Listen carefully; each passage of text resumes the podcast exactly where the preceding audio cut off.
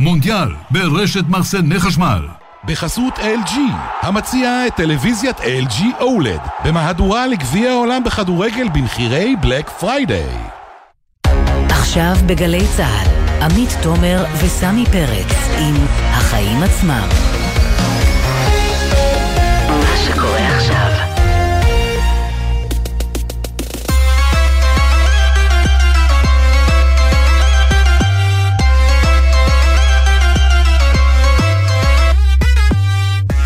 עכשיו שש וחמש דקות, אתם על החיים עצמם, התוכנית הכלכלית-חברתית של גלי צה"ל.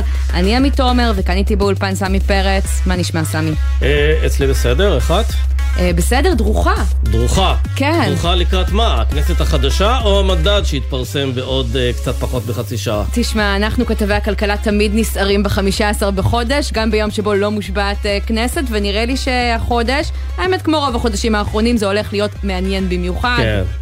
אז אנחנו בעצם נדע בסביבות שש וחצי אם האינפלציה ממשיכה לזנק או שהיא נבלמת, כמו שקצת מתחילה להיבלם אולי בארצות הברית. אה, צריך להזכיר שאחרי המדד הקודם, בנק ישראל השתמש בפטיש חמישה קילו עם העלאת ריבית מאוד אגרסיבית. ולפי המדד שהתפרסם ממש אוטוטו, נדע באיזה פטיש הוא ישתמש בשבוע הבא. כן, בשביל זה אני צריך להישאר במתח אז עד שש וחצי אמרנו, אבל עוד קודם יש לנו הרבה עניינים מעניינים, אה, בראשם גל ההתייקרויות והקשר שלו לריכוזיות במשק הישראלי. תכף נביא פה כותרת אה, מעניינת שצריכה להדאיג כמה מחברות המזון הגדולות במשק, ונשוחח עם מי שאחראית לפתור בדיוק את הבעיות האלה. מיכל כהן, יושבת ראש רשות התחרות. בנוסף נדבר גם עם יבואנית המזון הגדולה שעדיין לא העלתה אה, מחירים, ווילי פוד, וננסה להבין מהבעלים, צבי ויליגר, אם זה צפוי להשתנות. כן, אנחנו גם נקפוץ לכנסת, שם נערכה, בעצם נערכת כרגע השבעת הכנסת ה-25, נדבר על המקצוע הזה, חבר כנסת. מה השכר, איך התנאים, האם את מעוניינת בכלל בתפקיד כזה? תשמע, בימינו כנראה שלא, זה עבודה לטווח קצר. עד עכשיו, אולי מעכשיו זה אחרת. בדיוק, יכול להיות שעכשיו הולכת להיות יציבות תעסוקתית, ואנחנו גם נדבר על מה צריך לעשות חבר כנסת שרוצה להיות משפיע ואפקטיבי בתחום הכלכלי-חברתי. כן, ונסיים עם הכנות אחרונות לקראת המונדיאל שיחל בשבוע הבא, ונדבר עם מי שצפוי להביא לשם אלפי ישראלים, אבל זה בסוף השעה ומדד המחירים לצרכן בשש וחצי עוד uh, לפני כן, אבל קודם כל ולפני הכל, סמי, מה הכותרת שלך?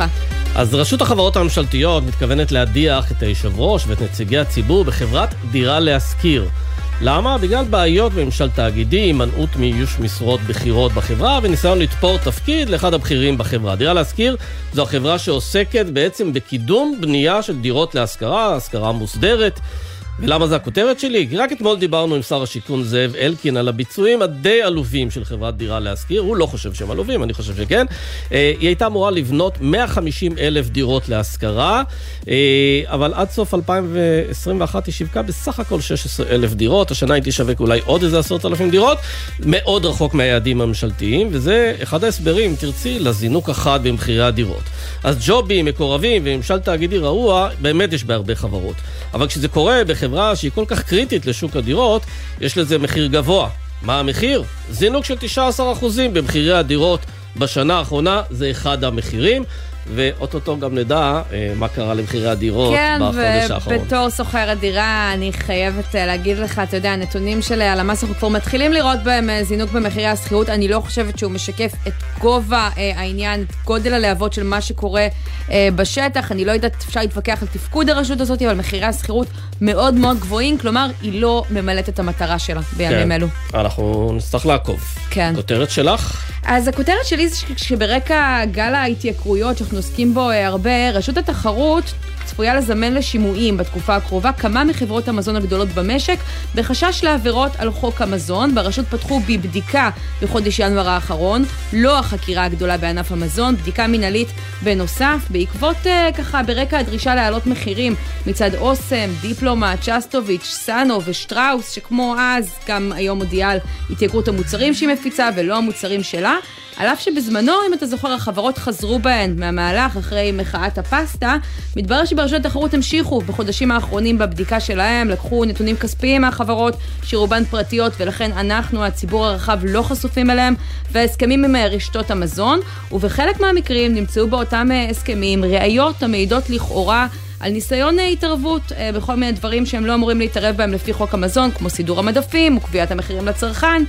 העונש של עבירות כאלה הוא לרוב עיצומים כספיים שיכולים להגיע גם למיליוני שקלים. אני לא בטוחה עד כמה זה מרתיע את השחקניות הגדולות ביותר במשק שחלקן מגלגלות מיליארדים, אבל גם זה משהו. אני יכולה לספר לך עוד ששתיים מהחברות שנבדקו כבר הגיעו לרשות התחרות להציג את הצד שלהן, ומספר החברות של הכוונת גבוה יותר. נדמה שהן לא ממש הצליחו לשכנע שהכל תקין, כי היום, בכנס השנתי של רשות התחרות, אומר סגן היועצת המשפטית, יש מודעות בקרב הספקים לחוק המזון, אנחנו מרגישים את זה, ועם זאת איתרנו כמה וכמה הפרות שלו, נמצאו ראיות שדורשות בדיקה, ואני מאמין שתשמעו עליהן בעתיד הקרוב. או במילים אחרות, נראה שההזמנות לשימועים בדרך. אז אני הייתי מצפה שאחרי כל כך הרבה בדיקות וחקירות של רשות התחרות בשוק המזון, היצרנים והיבואנים ישקשקו מפחד כשהם אה, מעלים מחירים. לא ראינו אותם משקשקים. אומר משהו על uh, עוצמת האיום של אותן חקירות של רשות התחרות, אבל בעניין הזה אולי נפנה את השאלות למי שעומדת בראש הרשות. כן, היא איתנו ממש עכשיו על הקו, מיכל כהן, הממונה על התחרות, שלום. שלום וברכה. אז מה את יכולה לספר לנו על הבדיקה הזאת, שנשמע שכבר די מתקדמת? בדקתם לא מעט מהחברות הגדולות במשק, אה, זיהיתם שהן מפרות את חוק המזון? זה באופן גורף, או שהבדיקה הרחבה הצטמצמה לכמה שחקניות אה, בודדות ככה שסרחו מהדרך?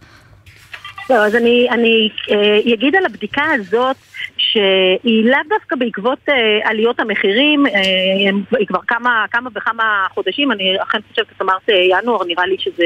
אה, ממש בסמיכות לגל הראשון, נכון, להודות של אוסם, דיפלומט ואחרות. כן, אני חושבת שזה היה אולי קצת אחר כך, אבל מה שאנחנו בעצם עשינו פה זה אנחנו רצינו אה, למפות ולראות באמת את, ה, את ההסכמים שיש בין הספקים לקמעונאים. מצד אחד אתם, אתם אה, יודעים שפתחנו בחקירה שהיא, אה, שהיא מתייחסת לקמעונאים וחקירה שמתייחסת לספקים לגבי, לגבי ההתבטאויות שלהם בחשדות לתאומים. הבדיקה הזאת שאנחנו מדברים עליה, שהיא בדיקה מנהלית, בה אנחנו רצינו לבדוק בעצם את מערכת היחסים בין הספקים לבין הקמעונאים, כדי להבין אם יש בשוק פה פרקטיקות שהן אנכיות, זאת אומרת, הן לא בין מתחרים, הן בין החוליה העליונה, בין הספקים לבין הקמעונאים, ש, או שהן מהוות הפרה של חוק התחרות, או של, או של חוק המזון. ש... אבל אם יש כאלה פרקטיקות, אני מניח שיש להם השפעה גם על המחירים, אז למה זה עבירה מינהלית ולא עבירה פלילית? אז אני אומר דווקא אה, שלהבדיל אה, מחוק, מחוק התחרות, בחוק המזון הוא אוסר כל מיני פרקטיקות שבנסיבות מסוימות ובמקרים מסוימים הם יכולים גם, יכולות גם לפגוע, גם לפגוע בתחרות ואז אם הן פוגעות בתחרות כמובן שמן הסתם עלולה להיות להם השפעה גם על המחירים. אבל חוק המזון הוא גם אוסר על הפרקטיקות האלה גם במקומות שבהם הן לא, הם, הם לא פוגעות בתחרות ולא צריך גם להראות את זה, אבל באמת הרבה, הרבה מהמקרים הן לא פוגעות בתחרות, אבל בעצם הן מרחיקות את החברות מאזור הסכנה. מה הכוונה? אחרי המחאה החברתית ודוח ועדת קטמי היה איזשהו רצון לשנות את האופן שבו פועל השוק והחליטו באמת לקבל, אה, אה, לחוקק את חוק המזון שהוא חוק יוצא דופן, הוא לא לגמרי אה, מקובל בעולמות, ה, בעולמות התחרות, אנחנו רואים שעושים דבר דומה יחסית היום באירופה עם, עם חברות האינטרנט הגדולות, שבעצם קובעים כללים התנהגותיים שהם לאו דווקא ההפרה שלהם לאו דווקא פוגעת בתחרות. כן, אבל אנחנו עשר ו... שנים אחרי, ואתם בעצם אומרים, החברות האלה עולה חשש שלא עומדות בכללים האלה, לפחות אה, אה, חלקן. אז אני רוצה לומר ש... שדווקא עולה שלרוב החברות עומדות בכללים האלה והמון פרקטיקות והאופן שבו השוק פועל השתנה, אבל כן, מצאנו גם מקומות שבהם יש אה, אה, אה, ראיות להפרות של חוק המזון, אבל זה לא אומר שחברה, גם אם היא הפרה את חוק המזון, הפרה את כל ההוראות שלה, אבל שיש הוראות כאלה ואחרות שלא מקוימות, ואנחנו עשינו את המיפוי הזה כדי באמת לראות מה המצב, אני יכולה לומר שזה לא... אה, פרקטיקות רווחות אה, מדי, או לא דברים שאנחנו אה, מזהים בהם גם פגיעה בתחרות. את יכולה לספר לנו במי מדובר? לא, לא, אני לא, אני, אני בטח לא אגיד ברדיו במי מדובר, החברות יקבלו את ה... אבל את אומרת. שזו רק עבירה מינהלית, זה, זה אפילו לא קריים, זה, זה מסתמינה. עבר... נכון. זה אכן, זה אכן רק עבירה מינהלית ובמקומות אה, שגם יכול להיות שהם לא, פוגעות, לא פוגעים בתחרות ולכן גם הקנסות הם לא צפויים להיות קנסות גבוהים מדי אבל אה, אנחנו כן רצינו לראות איך החברות מתנהלות כדי לראות אם יש עבירות שהן אה, אה, כן פוגעות, אז אה, כמובן שהיינו מפעילים, אה, אה, מפעילים את, אה, גם את חוק התחרות ואוכפים בצורה, בצורה אבל בואי. נשאל את זה נכון. אחרת, הרי בזמנו אני יודעת שאתם פניתם לחברות שכן הודיעו על העלאת אה, מחירים. האם לאורך השנה עדכנתם את הרשימה, הוספתם חברות נוספות? כי נגיד תנובה וטרה, לדוגמה, לא היו בגל הקודם ועכשיו הן כן מתכננות להעלות מחירים. כל, אנחנו לא פנינו לחברות שאמרו שהן מעלות מחירים, לחברות גם אה, לרוב מותר להעלות מחירים, כן? אה, זה לא, לא, העלאת מחירים היא לא תוצר של הפרה של חוק התחרות. כמובן שיש נסיבות והדברים הם יותר, אה, הם יותר מורכבים. אבל זה אנחנו לא העניין, מיכל, לחברות- יש הרי דיון ציבורי בנוגע לעליות המחירים הנוכחיות, ותנובה וטרה ושטראוס, עוד הרבה מאוד כמובן יבואנים גדולים, ולטעמי הדיון הזה צריך להיות מבוסס נתונים. הבעיה שחלק מהחברות פרטיות והרווחיות שלהן מוסתרת מהציבור, והשאלה האם צריך לחייב אותן אה, לקדם חקיקה שהם יציגו נתונים כספיים, החל מגודל מסוים נגיד של חברה, וכך ישפוט הציבור עד כמה באמת הן חולבות אותו. אני חושבת שזאת אה, שאלת מדיניות שהיא יותר רחבה והיא לא קשורה, אה, לא קשורה לתחרות. אבל זה כלי אה, שיכול לעזור לך, נגיד, בתפקיד שלך, כמי שגם שותפה למאמץ הזה של הורדת יוקר המחיה? לא, כי אני יכולה, אני... אם לה יש גישה לנתונים, לנו אין, סמי. אני יכולה לבקש את, ה, אני יכולה לבקש את, ה, את הנתונים, והדוחות הכספיים של החברות הם, הם יכולים להיות רלוונטיים במקרים מאוד מאוד אה, אה, ספורים וקיצוניים, כי הרווח של חברה, ההפרה היחידה הרלוונטית לו יכול להיות מחיר מופרז, ואני אה, חושבת שהדבר הזה, או ה... הסוגיה הזאת של מחיר מופרז היא הרבה יותר מצומצמת ממה, ש, אה, ממה שניתן אה, לחשוב והיא מיוחדת למקרים שבהם באמת אה, חברה מעלה מחירים בצורה מאוד אה, אה, דרסטית ו- וקיצונית באופן שהוא, אה, שהוא מנצל את כוחה. מהצד לא השני אני אתן על- אה, דוגמה, למשל תנובה שמעלה עכשיו את מחירי המוצרים שלה, אה, אומרת אנחנו הפסדנו מאות מיליוני שקלים בגלל התייקרות החלב הגולמי, ומהצד השני התביעה של המחיר המופרז על הגבינה הצהובה שמתנהלת בימים אלה מראה שהרווחיות על הגבינה הצהובה היא בערך 50 זאת לא רווחיות שהיא מופרזת?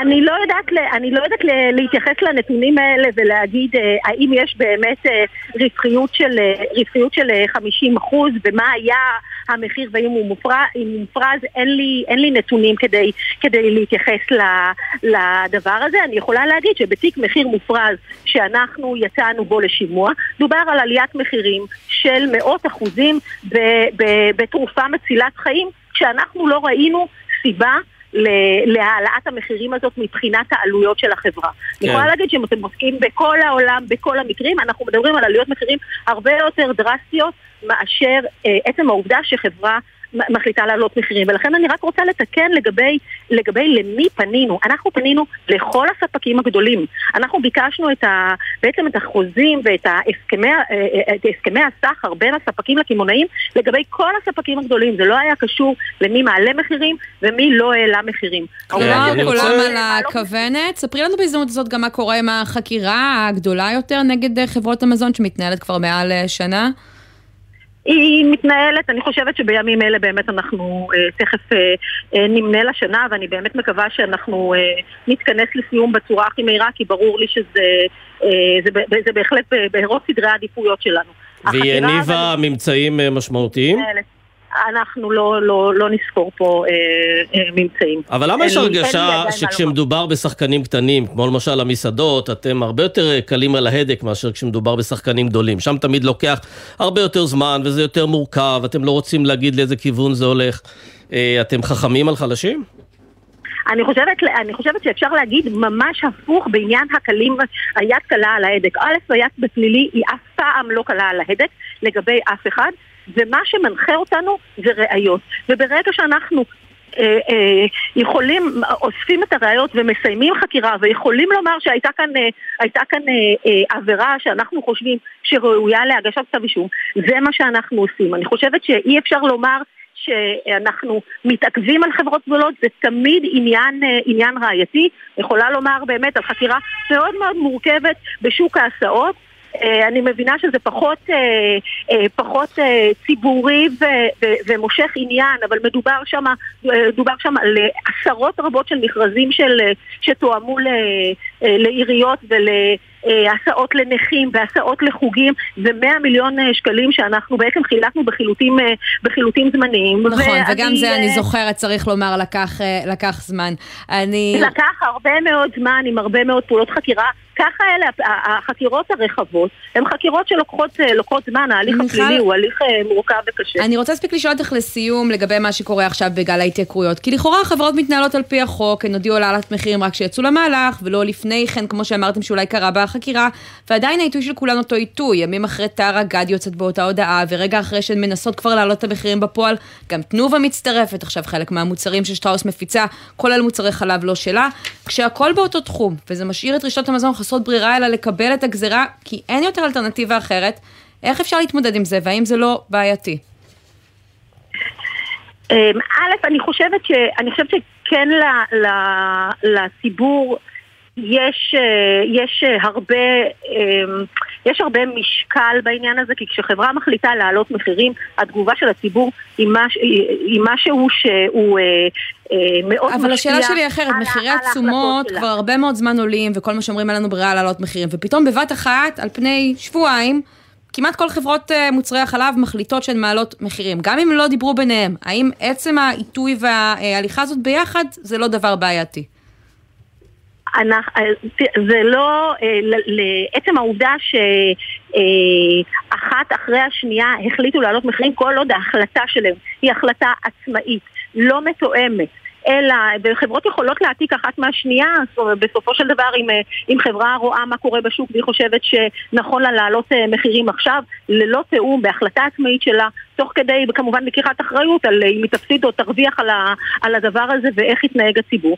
זאת לא, עבירה, זאת לא הפרה של חוק התחרות. חוק התחרות אוסר על תיאום בין, ה, בין השחקנים, אוסר עליהם להגיע להסדר ולכל סוג של הבנה, הנה עכשיו אנחנו הולכים לעשות את זה ביחד. באמת הסדר אפשר לעשות בכל מיני דרכים וכל הבנה כזאת ביניהם שבעצם אפשר, אפשר אה, אה, בעצם להחליט יחד גם אם ההחלטה היא לא החלטה פורמלית אבל, אבל להבין בינינו כן. בואו נלך ונעשה ככה זה אסור. כן. מיכל כהן אנחנו יכולים להמשיך לדבר איתך כל השעה אבל לוחשים לנו באוזן שיש לך עוד עניינים בכנס לרשות התחרות אז אה, נשחרר אותך תודה רבה ששוחחת איתנו. תודה רבה לכם להתראות. זהו ואיתנו אה, צבי ויליגר שהוא יושב ראש Willi-Food International שלום צבי. שלום וברכה. אז אה, באמת בקיץ האחרון אה, אתם עליתם לכותרות, לא בגלל משהו שעשיתם, אלא בגלל העלאות מחירי אה, טונה Starkist של דיפלומט, שזה המתחרים שלכם. אה, הצינור, אה, גיא לרר, יצא לאיזשהו מאבק נגד החברה, ואתם אולי הנהנים העיקריים מהסיפור הזה. תגיד לנו רק מה זה עשה למכירות שלכם, אותו חרם לכאורה על כן, Starkist. האמת היא שהאמת שלא היינו מעורבים בכל התהליך הזה. הופתענו שהם החליטו לבחור במוצר שלנו. ואין ספק שהמכירות שלנו עלו בסביבות בין 70 ל-80 אחוז. בלי שהורדתם את המחיר. בלי שהורדנו את המחיר, היינו בסביבות 40 אחוז. הם פשוט לא יקרו אותו, היום גם זה נחשב בגדר אה, כן. בשורה. עכשיו צביקה, אתם אה, עושים אותו דבר במוצרי חלב, אתם מייבאים אה, גם גבינות קשות, אתם לא מעלים מחירים נכון, בשלב הזה, נכון? לא, אנחנו לא מעלים מחירים, אנחנו ההפך, בחודש דצמבר נצא במבצע גדול מאוד ברשתות השיווק. אנחנו עדיין אה, בסביבות 30-40 אחוז יותר זולים מתוצרת מקומית, אם זה בגבינות צהובות או בגבינות לבנות או ביוגורטים. ואנחנו מתכוננים, אה, המהות של העסק שלנו זה להביא מוצר מנצח במחיר... אז העלאות המחיר של טרה ושטראוס ותנובה משחקות לידיכם? כן, הן משחקות אה, לידינו, גם אם, ה, גם אם אנחנו נהיה צריך לעלות קצת מחירים, כי האמת היא, וצריך להגיד את האמת, המחירים בכל העולם עולים, כל חומרי הגלם עולים. אבל עדיין אנחנו נהיה בהפרשים ניכרים מאוד בין החברות הגדולות לבין המוצרים שאנחנו מייבאים. אתה אומר הפרשים של 30-40 אחוז גם בשגרה במחירים, כלומר, אתה אמנם לא יצרן של מוצרי חלב, והשוק פה הוא קצת שונה, צריך להגיד את זה. אבל כשאתה מסתכל על אה, מבנה עלויות ובסוף על המחיר הסופי של תנובה, טרה והחברות שמעלות עכשיו מחירים, זה באמת הכרחי, כמו שהן מספרות לנו? תראי, אני לא מכיר את הקלקולציה של תנובה, ואני לא רוצה להיכנס לעסקים שלהם, כל אחד ינהל את העסק שלו. העובדה היא שאנחנו כל השנה מוכרים את המוצרים שלנו באחוזים ניכרים, בהפרשים ניכרים בינינו לבין החברות הגדולות. ועובדה שגדלנו בצורה ניכרת, גדלנו, שילשנו את המכירות שלנו בכל מוצרי החלב. ואנחנו, יש לנו תוכניות גדולות מאוד uh, להתרחב. העניין הוא שאתם מאמינים... אה, שחקן קטן בעולמות החלב, ודאי בהשוואה לשלושת היצרנים המקומיים, והשאלה האם רשתות השיווק אה, נותנות לכם מספיק שטחי מדף למוצרים שלכם, או שהם מכורים לא, לחברות הם, הגדולות? הם, תראה, עדיין אנחנו לא מקבלים את השטחי המדף שהיינו רוצים, אבל uh, רשתות, רשתות של שיווק מבינות וגם רואות שהמוצרים שלנו הם עוברות קופה מה שנקרא, והם מרוויחים... כן, אז רגע, אז בגלל שלא לא נותנים לך שטחי מדף, אז החלטת לקנות את שופרסל? זו הסיבה שבאמת השקעת שם? לא, לא, לא קניתי את סופרסל, אני בסך הכל משקיע כן. קטן בסופ...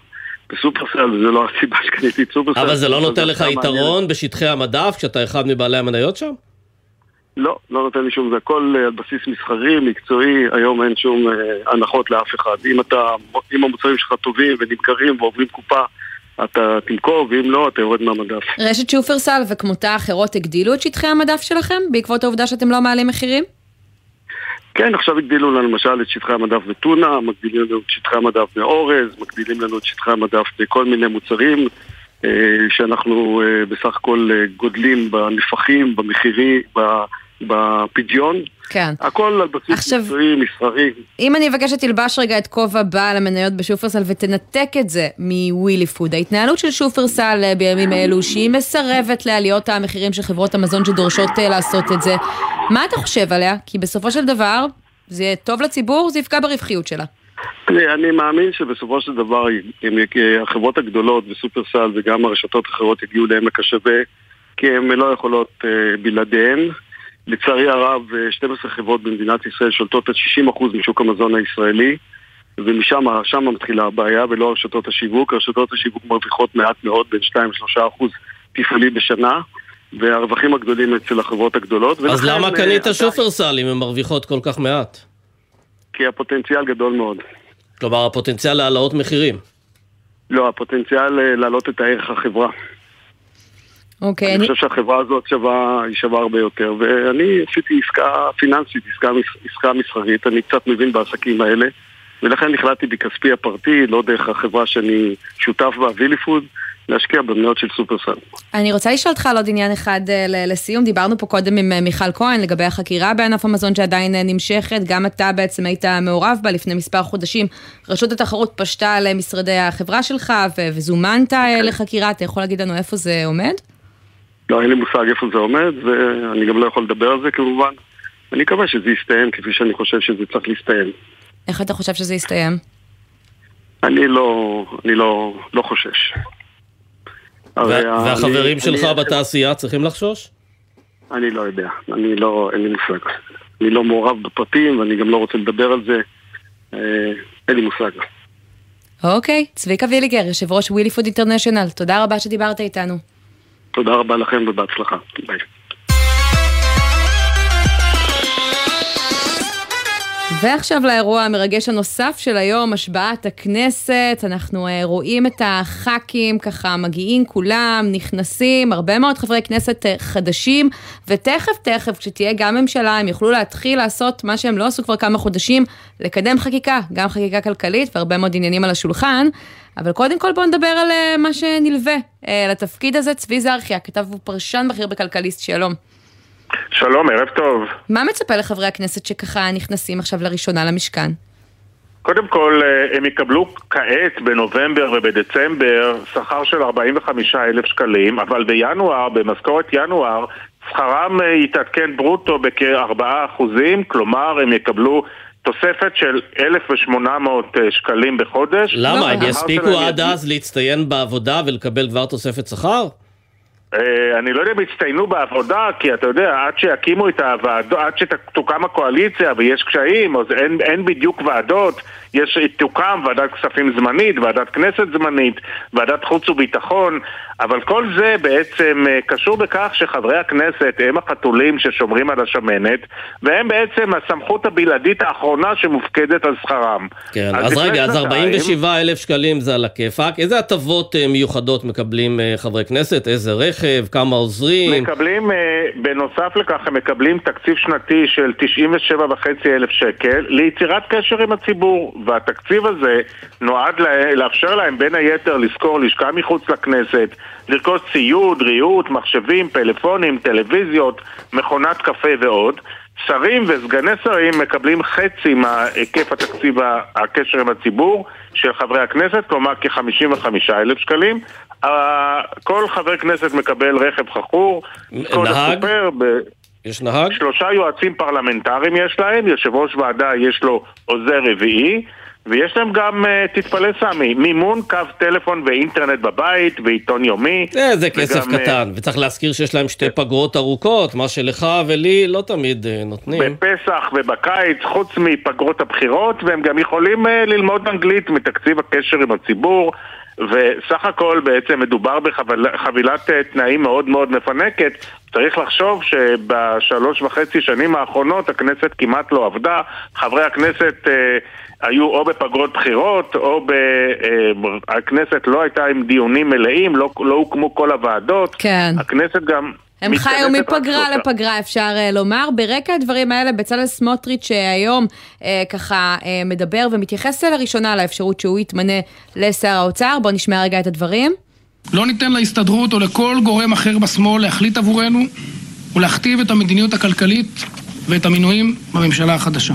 אנחנו צריכים להתכנס יחד, כל השותפים, למרתון מהיר ומשותף של דיונים כדי להבטיח שהממשלה תקום בעזרת השם בהקדם אז אה, ככה, הקרב בינו לבין אריה דרעי אה, נמשך, הערכה שלך, צבי, איך זה ייגמר? בינתיים אה, אף אחד מהם לא ממצמץ, ובנימין נתניהו נמצא בבעיה, כי אה, דרעי לא רוצה את הביטחון, דרעי התאהב באוצר, למרות שהוא לא רצה את משרד האוצר מלכתחילה, הוא התאהב בין היתר באוצר כי נתניהו הציע לו את זה במקום סמוטריץ', אבל סמוטריץ' לא מוותר, או ביטחון או אוצר, את הביטחון הוא לא יקבל, אז בשעה זו ממש סמוטריץ' ונתניהו אה, נועדים, ונתניהו מנסה לתת לו חבילה של הטבות, אה, כמו תיק המשפטים למשל, יחד עם התחבורה, יחד עם החינוך. אה, נראה מין פלונטר, ראשון. צביקה, יש לי פתרון לפלונטר. אתה זוכר שפעם היה שר האוצר בנימין נתניהו, ושר במשרד האוצר מאיר שטרית? אז זהו, השאלה בוא ניתן לשניהם, לדרעי, בדיוק, במשרד. בדיוק. מי יהיה אה, הבוס של מי? סמוטריץ' לא יסכים להיות מאיר שטרית אצל בנימין נתניהו, ואריה דרעי לא יסכים על להיות אחת סמוטריץ'. כמה וכמה. אה, אה, כ- בדיוק ככה, אבל בהחלט יש פה בעצם סיפור מאוד מאוד מעניין, כי בסך הכל נתניהו מעוניין שגם תיק האוצר וגם תיק הביטחון יהיה בידי הליכוד. ודרעי יקבל פנים מורחב. אה. נראה לי שאפשר אה, להגיד שכמו שזה נראה כרגע, זה כבר לא יקרה, השאלה אם הוא יצליח לשמור על אחד מהתיקים הללו, אבל אה, אנחנו יודעים למי ניתנה הנבואה. צבי זרחיה, כתב ופרשן בכיר בכלכליסט, תודה רבה ששוחחת איתנו. תודה רבה. אחרי החצי אנחנו נדבר על אה, מדד המחירים לצרכן, שעלה בשש את ה- עשיריות בחודש אוקטובר. מתחילת השנה הוא עלה בכמעט חמישה אחוזים, ארבע...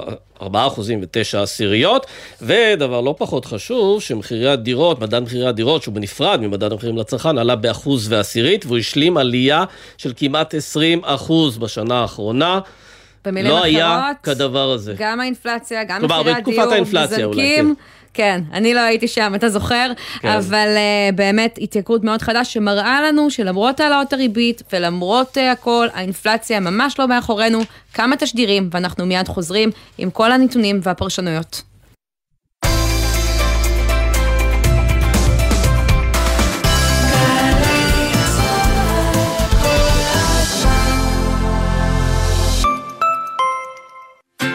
בשביל מענק מהמועדפת של כעשרת אלפים שקל אני צריכה להסתובב בכרמים ולראות את הזריחה על רמת הגולן, אעשה את זה. השתחררתם מהצבא או מהשירות הלאומי? גם עבודה בלתי מקצועית בכרם יכולה להיות עבודה מועדפת עם מענק של כעשרת אלפים שקל. היכנסו לאתר הביטוח הלאומי ותבחרו את המועדפת שתעניק לכם חוויה חד פעמית. יזמים ויזמיות, יש לכם רעיון גדול למיזם טכנולוגי? אפשר לחכות ולחכות עד שיגלו אותו, ואולי הוא יצמח למשהו גדול. ואפשר להאיץ. הסוכנות לעסקים קטנים ובינוניים במשרד הכלכלה והתעשייה משיקה מחזור חדש של מעופטק, תוכנית מאיצים טכנולוגיים. המיזמים שהתקבלו יוכלו ליהנות ממעטפת מקצועית ותומכת, מליווי אנשי הייטק, מחשיפה למשקיעים ועוד. לפרטים ולהרשמה, האיצו לאתר מעופטק. משרד הכלכלה והתעשייה, מובילים כלכלה אנושית, כפוף לתנאי התוכנית. ספי, אתה יודע, אם חשבת שהפוליטיקאים שלנו הם משהו מיוחד, בטח תשמח לדעת שלואי ה-14, מלך השמש, התקלח רק ארבע פעמים בחייו. ארבע פעמים! מה? מי סיפק לך את המידע הזה? הדלפה חמה מוורסאי? לא, לא, זה עוד גל"צ, זה זירת תוכן חדשה של גלי צה"ל. אפשר להאזין שם לכל התוכניות של שעה היסטורית, וגם לנו כמובן, ולעוד הרבה תוכניות. ייכנס, אולי תלמד משהו סוף סוף. גלי צה"ל גאה להציג עוד גל"צ, זירת התוכן האיכותית בישראל. חפשו את לשונית עוד גל"צ בעמוד הראשי של יישומון גל"צ גלגלצ ותוכלו ליהנות מקשת התכנים המלאה של שידורי גל"צ. חדשות, תרבות, מוסיקה, היסטוריה, תוכניות ארכיון, הופעות חיות, הסכתים ותכנים בלעדיים. היכנסו עכשיו לעוד גל"צ ביישומון גל"צ גלגלצ. עכשיו בגלי צה"ל, עמית תומר וסמי פרץ עם החיים עצמם.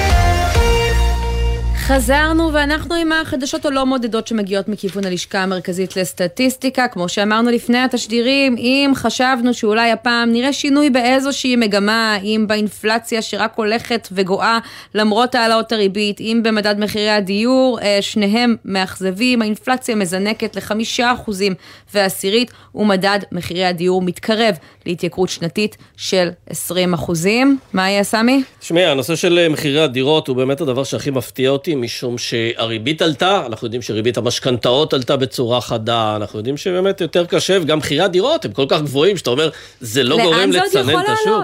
בדיוק, צריך להזכיר, לפני שנה וקצת מחיר דירה ממוצעת עמד על מיליון וחצי שקלים, עכשיו הוא כבר קרוב לכמעט שני מיליון שקלים. עכשיו אנחנו מדברים פה בתוכנית הרבה על עליות מחירים של חמישה אחוז של הגבינות, של היוגורט, של וואטאבר.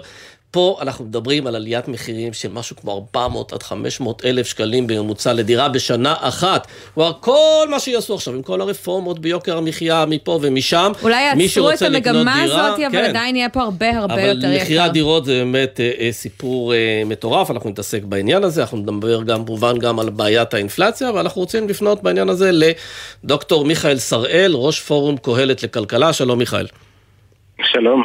אז ממשלה חדשה בקרוב תושבע, הכנסת היום הושבעה, ונשאלת השאלה עד כמה האינפלציה צריכה להיות מנה עיקרית בסדר היום שלה, בבעיות שהם צריכים אה, לטפל בהן. טוב, מבחינת האינפלציה יש לנו כבר גוף שהאחריות שלו היא לטפל אה, בנק ישראל. בבעיה הזאת, שזה בנק ישראל. עכשיו, הממשלה, זה לא אומר שהיא לא צריכה לעשות שום דבר, היא יכולה לסייע לבנק ישראל או להפריע לו. אז אה, כן, אינפלציה בסוף פירושה העלאת מחירים, אני חושבת שזאת לא רק האחריות של בנק ישראל, יש דרכים לצמצם את זה, שלא לומר למנוע את זה. אני חושב שזה להפך. כל הדיבורים על ניסיון לעצור את עליית המחירים באמצעות פיקוח מחירים או סבסוד, סבסוד זה יכול להיות אפילו עוד יותר גבוה, כי מה זה אומר לסבסד מחירים כמו לעצור את מחירי החשמל או הדלק או עגבניות ונניח לסבסד אותם? אתה מדבר על הדברים שהממשלה קרובה, או לפחות העומד בראשה, בנימין כן, נתניהו הודיע שהוא מתכוון לעשות, לפחות לפני כן, הבחירות. עלו הרעיונות האלה, ואם הממשלה תלך בדרך הזאת, אז כל מה שהיא תעשה, היא תפריע לבנק ישראל לעצור את האינפלציה. אבל יש דרכים אחרות שממשלה יכולה לעשות באמצעות רפורמות מבניות, אה, צמצום בוודאי. רגולציה, בירוקרטיה, אה, הכנסת מתחרים חדשים, תמריצים לכניסת אני... מתחרים חדשים. אלה כלים יכולים להיות מאוד משמעותיים. אתה ממליץ לממשלה כן, לקדם מצוין. אותם? בוודאי, זה מצוין לעשות את הדברים האלה והם יטפלו ביוקר המחיה וברמת המחירים ואם יעשו את הדברים כמו שצריך ואני חושב שעוד בנימין נתניהו בממשלה הקודמת שלו התחיל בכיוון הזה, והממשלה של בנט-לפיד המשיכה את זה, ובוודאי שיש הרבה מה לעשות שם. אבל זה לא יפתור את הבעיה של עליות המחירים בחודשים הקרובים, זה יפתור את הבעיה של רמת המחירים בעוד שנה-שנתיים. כן, זה לטווח אה, ארוך, נכון, אבל... נכון לעשות, נכון לעשות את זה, אבל זה לא, זה לא יעצור את האינפלציה דוקטור שראל, איך אתה מסביר את זה? בנק ישראל התחיל להעלות את הריבית כבר לפני כחצי שנה, ואנחנו רואים שבינתיים זה פשוט לא בולם את האינפלציה, כלומר זה אולי לא גורם לה להחמיר עוד יותר, אבל זה לא משפר את מצבנו בשום צורה. אה, מדיניות מוניטרית באופן כללי משפיעה על האינפלציה בפיגור של אה, חצי שנה ויותר, לפעמים אפילו שנה, אה, אפילו שנה וחצי, אבל זה מתחיל להשפיע בעוד חצי שנה. אז מה, בנק ישראל נזכר מאוחר מדי? לא, אני חושב שכל הבנקים המרכזיים בעולם הופתעו מאוד מה, מהאינפלציה הגבוהה שבחלקה הגיעה בגלל גורמים שהיה קשה לצפות אותם, כמו למשל המלחמה בין רוסיה ואוקראינה. והסיבה המרכזית לאינפלציה, אני חושב שהייתה שגיאה מאוד מאוד חמורה שנעשתה לא פה, אלא בארצות הברית. אה, גם הממשל, גם ממשל ביידן, כשהגיע לשלטון, אה, הוא החליט פתאום שצריך עוד אה, תוכנית תמריצים של שני טריליון דולר, אחרי שכבר הקורונה הייתה כבר לקראת סיום והאבטלה התחילה לרדת ו- ואנשים התחילו לחזור לעבודה, אז שפכו שני טריליון דולר כמו דלק על מדורה. ו- והפד בארצות הברית גם הוא עשה שגיאה רצינית, שהוא לא הגיב לזה מיד וחיכה יחסית הרבה זמן כן. עד שהוא הבין שזה מייצר לחצי אינפלציה. כשאתה מסתכל על מה שעשתה הממשלה היוצאת, הסבסוד גם של מחירי הדלק, הורדת הבלו, הסבסוד של מחיר החשמל, גם כן. נכון. אתה חושב שזו הייתה נכון. טעות? בוודאי, זאת אומרת, ה- הנושא של החשמל והדלק הם צריכים להיות ממוסים כי יש להם השפעות חיצוניות שליליות ביותר, אה, גם מבחינת זיהום, גם מצד. שני, אבל עושים את זה בכל העולם, בגלל הבעיה באוקראינה, שהם תופסים את זה כאיזה אירוע באמת כן. אה, נקודתי, אז העולם אומר, אנחנו לא ניתן לפוטין להשפיע על הכלכלה העולמית, אנחנו ננסה איכשהו למזער את הנזקים שהוא גורם בתחום האינפלציוני. יש, יש באירופה מדינות שעשו את זה ויש מדינות שלא עשו את זה ובאלה שכן ניסו לעצור את העלייה במחירים על ידי סבסוד או פיקוח מחירים התוצאה הייתה צריכה מוגברת של דלק ויכולת עוד יותר אה, עוד- יותר מוגבלת של המדינות האלה לעמוד בזעזוע של אה, מחסור למשל באנרגיה בריטניה. כן. כן, בריטניה, ספרד אני חושב ועוד מדינות. כן, אז אוקיי, אז, אה, אז הכנסת... של אוקראינה הוא לא, הוא לא נחמד, אבל הדרך לדרך לטפל בזה היא בוודאי לא באמצעות אה, פיקוח מחירים או סבסוד. כן, וכשאתה מסתכל על הרעיונות והצעות שעולות לקראת הקמת הממשלה הבאה, הרבה מאוד רעיונות מכיוונים של כרטיסי מזון וסבסוד של גנים לגילאי 0 עד 3, אתה חושב שאלה צעדים אה, שיגבירו את האינפלציה? זה בערך לשפוך אה, כסף לפח. אה, יש, אפשר לעשות אה, את אותו סיוע שרוצים, נניח שמחליטים שרוצים לסייע לעשירון התחתון כי הוא נפגע מהאינפלציה או מדברים אחרים, למרות שאתה יודע, קצבאות, קצבאות הזקנה וקצבאות הבטחת ההכנסה וקצבאות נכים וכולם הן מוצמדות, או, לשכר או לאינפלציה. אז זה לא באמת נפגעו הרבה, אבל בוא נניח שהם מחליטים, אוקיי, בסדר, צריך לעזור לעשירון התחתון. הדרך הכי לא יעילה לעז- לעזור לעשירון התחתון זה דרך תלושי מזון. כן. אני אומר שחצי או יותר מהכסף שהציבור משלם על הדבר הזה הולך לפח, הוא לא מגיע שזה מה שאריה דרעי צריך להגיד מתכוון לעשות אם הוא ייכנס למשרד האוצר, כנראה כן. שגם אה, בלי, מהצד השני יש את בצלאל סמוטריץ', תגיד, שוחחת עם אה, סמוטריץ' בימים האחרונים? אני בדרך כלל לא לא מדווח על השיחות שלי עם נבחרי ציבור, אם הם רוצים לדווח זה בסדר, אבל אני אישית לא מדווח. כן. הבנתי. טוב, נבין, אה, נבין מחוסר הרצון שלך. לא יודעת, אני פשוט תוהה מה הסיכוי לדעתך שהוא זה שבסוף יגיע למשרד האוצר ויישם את כל המדיניות שאתה אה, מדבר עליה, כי כרגע נשמע שהוא פוסל את תיק הביטחון. אני באמת לא יודע, קשה לתת תחזיות פוליטיות. אני, אני מקווה מאוד שאיזה שר שלא יגיע, אם זה יהיה דרעי או סמוטריץ' או כל שר אחר, הם לא יעשו שגיאות אה, רציניות. ש... שגיאות רציניות, אני לא מתכוון מדיניות שהיא יותר שמאלנית או יותר ימנית, אלא מדיניות שהיא, אה, שהיא פשוט פופוליסטית וחסרת, אה, וחסרת תוחלת. ותגידי, העובדה שיש הרבה מאוד הכנסות ממיסים בשנה האחרונה, עד כדי עודף, היא מעוררת חשש שיפרשו לא נכון את העודף הזה וישתוללו? כן, אם, ה- אם העודף הוא פרמננטי, אז בוודאי שאפשר להוריד מיסים או להעלות הוצאות, זה- אנחנו לא, לא, לא חושב שזה אופטימלי להיות בעודף בטווח הבינוני.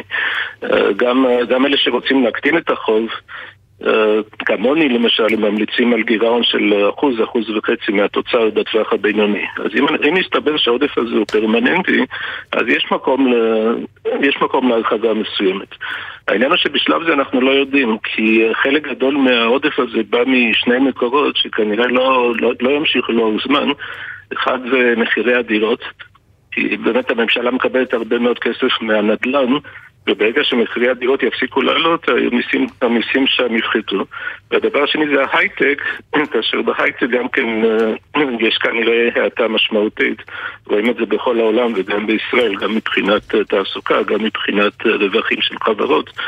אז אני לא יודע אם העודף הזה ימשיך לאורך זמן. עכשיו, להתבסס על זה שהיה עודף חד פעמים כדי לעשות שינויים פרמננטיים של הפחתת מיסים או של הגדלת הוצאות, זה בוודאי לא יהיה נכון. כן, רק שאלה אחרונה לסיום, בעניין שלך, אתה היית מועמדו של נפתלי בנט להיות יושב ראש המועצה הלאומית לכלכלה, לפיד טרפד את זה, יש לכם היסטוריה לא טובה בתקופה שהוא היה שר האוצר ואתה כלכלן ראשי. האם בסיבוב הזה אה, אתה רואה את עצמך מועמד להיות יושב ראש המועצה הלאומית לכלכלה? אה, קשה לי להאמין, never say never, אבל אני לא רואה את עצמי... אה, נראה לי שהתפקיד שמור למספר, כמה הוא היה? 50 ומשהו בליכוד? אני מקווה שלא כן, העלבתי. אה, פרופסור אבי שמחון. הוא כבר עשה את זה. כן. בדיוק, אני חושב שאבי שמחון מאוד מאוד נהנה בתפקיד הזה, ונראה שהוא... לא תהרוס אותה הנאה, אתה אומר, כן. למה לקחת את זה ממנו בדיוק? יפה. דוקטור מיכאל שראל, ראש פורום קהלת, תודה. תודה. ומי, ויש מי, אה, סמי, שמנצל את הנתונים האלה כדי לקבוע שהעלאות הריבית לא עובדות אה, וקורא לבנק ישראל להפסיק עם המדיניות הזאת. אני מדברת על ראול סרוגו, נשיא התאחדות הקבלנים בוני הארץ, הוא איתנו על הקו עכשיו, שלום. היי, שלום, ערב טוב. אז מה, עליית מחירים של כמעט 20% בשנה האחרונה, בנק ישראל כבר לפני, כבר באזור אפריל התחיל להעלות את הריבית שוב ושוב ושוב ושוב, זה לא בולם את עליות מחירי הדירות, אז מה הוא צריך לעשות? להפסיק להעלות את הריבית? ראשית, בוא נתחיל מזה שכוונת בנק ישראל זה לא להשפיע בשוק הדיור. הוא לא מעלה את הריבית בגלל שוק הדיור, הוא מעלה את הריבית בגלל האינפלציה. שגם היא כן, ממשיכה זה אמור- לעלות. כן, אבל זה אמור לשנות במשהו את הנטייה של צרכנים לקנות דירות, כלומר הם יעדיפו הנגיד לחסוך את לא, הכסף. לא, לא, המטרה של הנגיד זה לגרום לכך שעלות המשכנתאות בידי הציבור תעלה יותר כסף, ואז הם יצרכו פחות. נכון. ואז זה ישפיע על האינפלציה. זו המטרה שלו, והוא כבר אמר מפיו, נגיד בנק ישראל, שהפתרון לשוק הדיור זה על ההגדלת המשמעותית של ההיצע. אז כך שזה לא שייך, אבל מה קורה עם העלאת הריבית? ראשית, אנחנו רואים שזה לא משפיע על האינפלציה. האינפלציה עכשיו, הנה היא פורסמה היום, אנחנו סביב החמישה אחוז, חמש, חמש נקודה אחד אחוז. אנחנו לא יודעים מה הייתה רמת האינפלציה אם לא היו מעלים את הריבית, יכול להיות שהיא הייתה גבוהה יותר. רגע, רגע, רגע, תן לי להשלים משפט. כל העלות הריבית לא השפיעו על האינפלציה, אז לכן צריך לחשוב פעם נוספת, כי האינפלציה היא אקסוגנית. היא באה בגלל סיבות אחרות, מחירי האנרגיה, מחירי העלויות חומרי הגלם בחו"ל, אה, עלות המוצרים בחו"ל, הכל מתייקר ולכן המחירים עולים, זה לאו דווקא בגלל צריכה עודפת.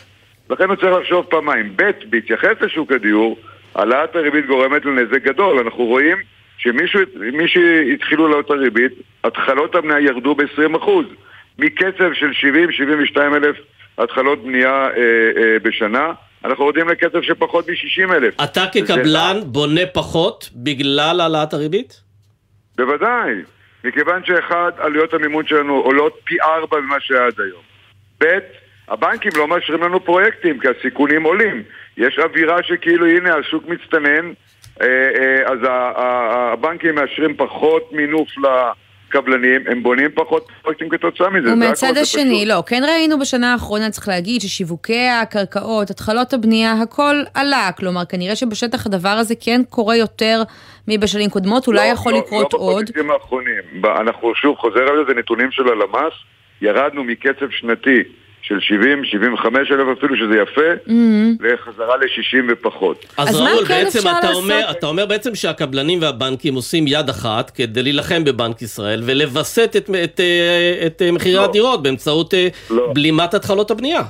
לא, לא עושים יד אחת. אי אפשר לעשות יד אחת בשוק של תחרות משוכללת. יש כאן אלפי אה, שחקנים, אלפי קבלנים בשוק ועשרות אלפי רוכשי דירות.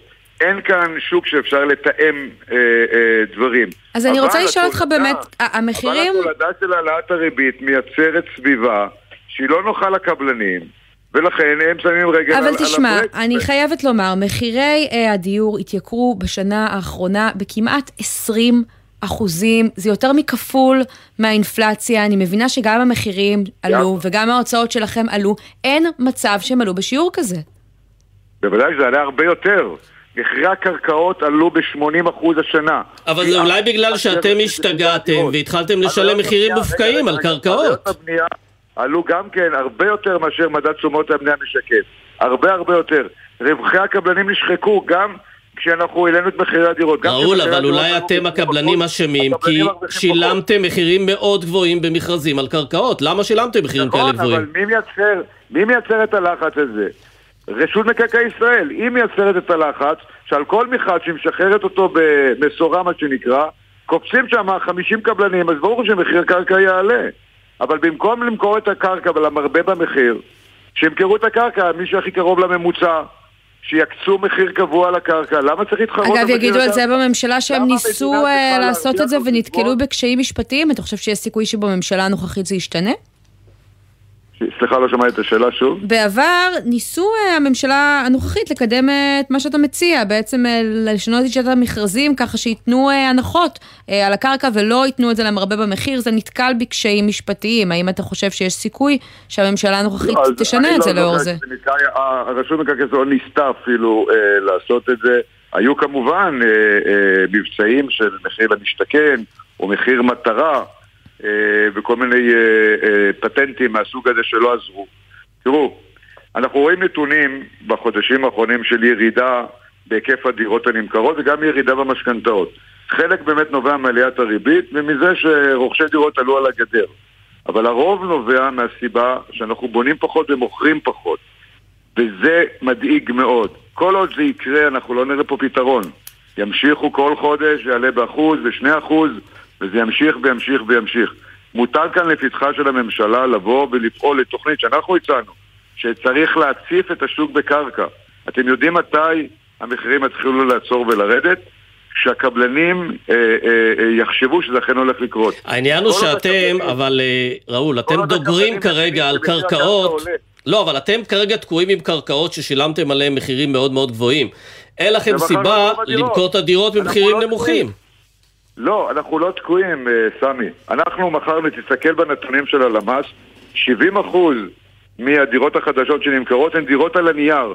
זאת אומרת, רוב הדירות, רוב הדירות שנמכרו בחודשים האחרונים הן דירות של זכייה במכרזים שיצאו לשוק במחירים מלאים, אפילו לא במחירי פריסל, והקבלנים מכרו את רוב הדירות, הם לא בלחץ של החזרת הריביות והמימון, כי כבר מזמן הם החזירו את זה. כן. העליות האחרונות משקפות, העליות האחרונות של החודשיים האחרונים, שזה עלה במצטבר בכמעט 4%, זה משקף אה, את התוצאות הרעות על הקרקע. זאת אומרת, אוקיי, מי אז בשבוע הבא העלאת ריבית, נראה אם בנק ישראל יקבל את העצה הזאת שלכם. ראול סטרוגו, נשיא התאחדות מאוד קבלנים בוני הארץ. רק אני אשלים משפט בראייה מקרו-כלכלית דווקא. אני מאוד מקווה שבנק ישראל רואה את הנזק שנגרם אה, אה, לשוק. אנחנו רואים את שיעורי האבטלה שהם הולכים ועולים, גם בהייטק, גם ברשתות, ביצרניות המזון, וראינו ב... כן, רק במשפט, ב- אם זה בהייטק, אחת הסיבות זה ולכן- דווקא ולכן- העלאות הריבית ולכן בחו"ל, צריך לא לראות- קשור להעלאות הריבית אצלנו, כלומר אנחנו פה באותה סירה עם הרבה מאוד מדינות ברחבי העולם, אנחנו חייבים לסיים, נכון, ראול סרוגו, עכשיו בוא נראה, אנחנו תודה, רואים גם- אנחנו חייבים לסיים. לצערנו נגמר לנו הזמן. נגמר תודה הזמן. רבה, ראול. טוב. תודה. ורק נגיד אה, מילה, סמי, לפני שככה נעבור לנושא הבא על מדד שכר הדירה, כי גם שם אנחנו רואים עוד עליית אה, מחירים, מה חצי שנקרא, אחוז, כן. כבר מזמן לא עניין של שלושה רחובות בתל אביב, חצי אחוז החודש, ארבעה אחוזים כבר בשנה האחרונה התייקרות אה, שנתית, וכשמסתכלים על שוכרים שנכנסו לדירה חדשה, הם, השכר שלהם רק בחודש אחד עלה שישה אחוזים יותר, אנחנו רואים את זה כבר כמגמה כמעט קבועה בחודשים האחרונים, כלומר מדובר פה על עשרות אחוזים אה, מבחינת אה, העלייה, יש כאן גם בעיה אמיתית שצריך כן, וצריך להידרש לציין אליה. רק ש-90% לערך מהשוכרים מצויים תחת חוזה קיים, ולכן המדד לגביהם כמעט נותר ללא שינוי. אה, אבל תשמעי, בוא נלך למונדיאל רגע. כן. יאללה.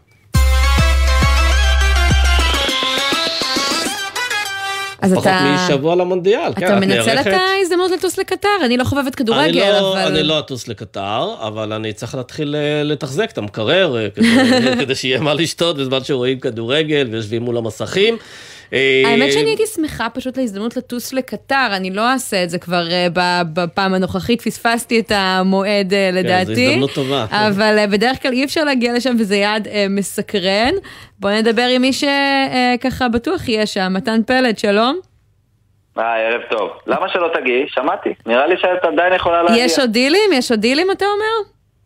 יש עדיין, האמת שאנחנו לקראת הסוף, אבל עדיין יש לאורך כל המונדיאל גם בתים, שמיניות, רבעים, חצאים, גמר.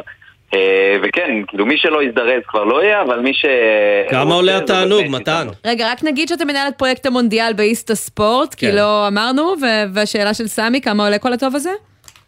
החל מ-2,000 דולר, טיסה, מלון, שלושה לילות ושני כרטיסים למשחקים, בגלל שזה בהכל ב- בעיר אחת, אז זה הכל קרוב, הולכים ל- אה, למשחק, אפשר ללכת כל יום, אפשר יותר. זה למשחקים אה, הראשונים, לא למשחקים לקראת שלבי הגמר, ששם המחירים כבר מתחילים לטפס. נכון, נכון. אז אנחנו מתחילים ב-2,000 דולר, והמחירים, אה, ככל שאתה מתקדם, אה, מטפסים יותר. רגע, וזאת רק אה, חבילה עם המשחקים, או שאתם גם מוכרים ככה טיסות למי שלא מעוניין ללכת אליהם?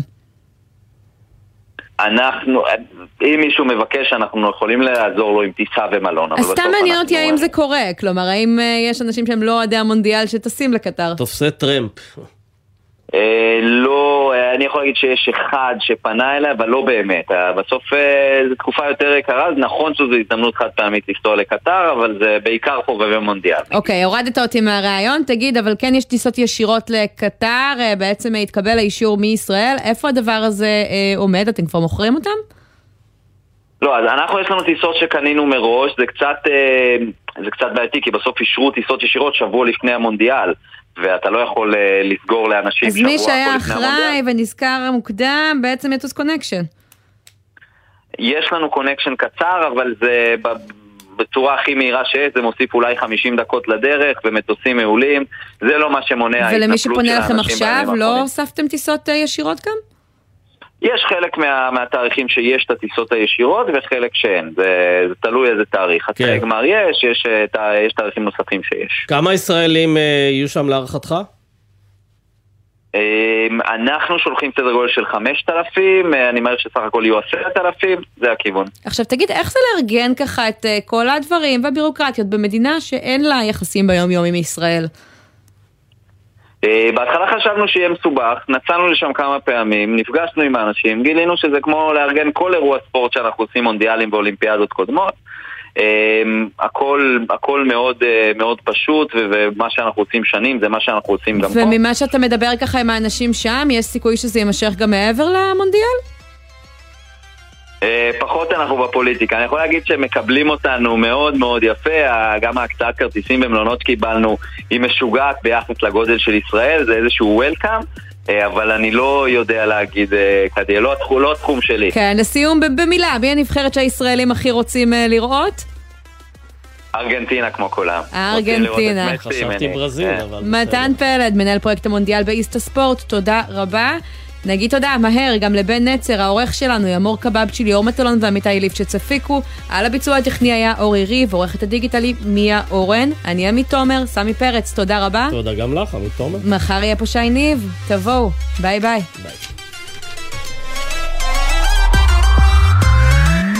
בחסות תשע ביטוח, המציע ביטוח רכב דיגיטלי בלי להתמקח עם נציג, כי ההנחות כבר באתר. איי-די-איי חברה לביטוח, כפוף לתקנון. בחסות גלגלים, המציעה השוואת מחירים בין מוסכים בלחיצת כפתור. הגיע זמן הטיפול לרכב? חפשו בגוגל גלגלים. בחסות מחסני חשמל, המציעה מבצעי Black Friday בכל חודש נובמבר. מבצעי נובמבר ברשת מחסני חשמל.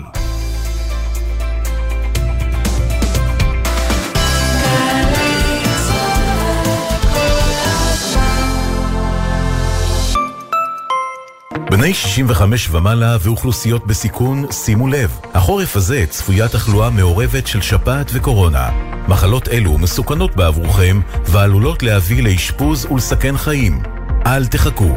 גשו לקופת החולים שלכם לקבל חיסון נגד קורונה המותאם לווריאנט האומיקרון וחיסון נגד השפעת העונתית. שימו לב, בכמה מהמרפאות אפשר לקבל את שני החיסונים בביקור אחד. בני 65 ומעלה ואוכלוסיות בסיכון. קבעו תור לחיסון בקופת החולים עוד היום.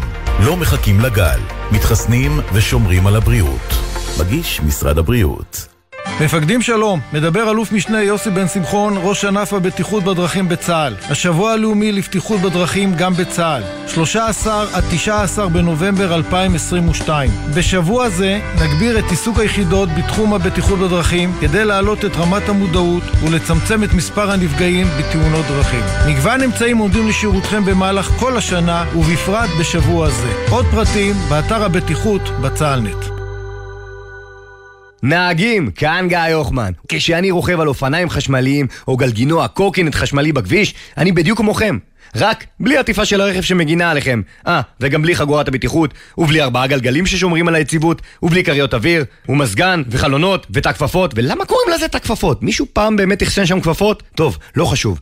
מה שחשוב הוא שתזכרו שרוכבי הכלים החשמליים חולקים איתכם את הדרך, אז שמרו על מרחק מאיתנו ואפשרו לנו לרכוב בבטחה, כי כולנו מחויבים לאנשים שבדרך, עם הרלב"ד.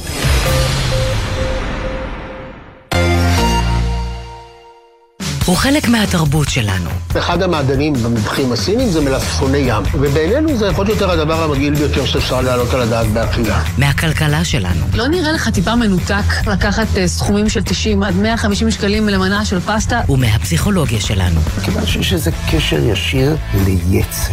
אז מה הפלא שיש כל כך הרבה מה לומר על האוכל שלנו? גלי צה"ל, הוצאת משרד הביטחון והוצאת מודן גאים להשיק את הספר החדש בסדרת האוניברסיטה המשודרת מזון למחשבה, היסטוריה, חברה ותרבות על הצלחת. ספר חדש בסדרת האוניברסיטה המשודרת, עכשיו בחנויות הספרים. מיד אחרי החדשות, עידן קבלר.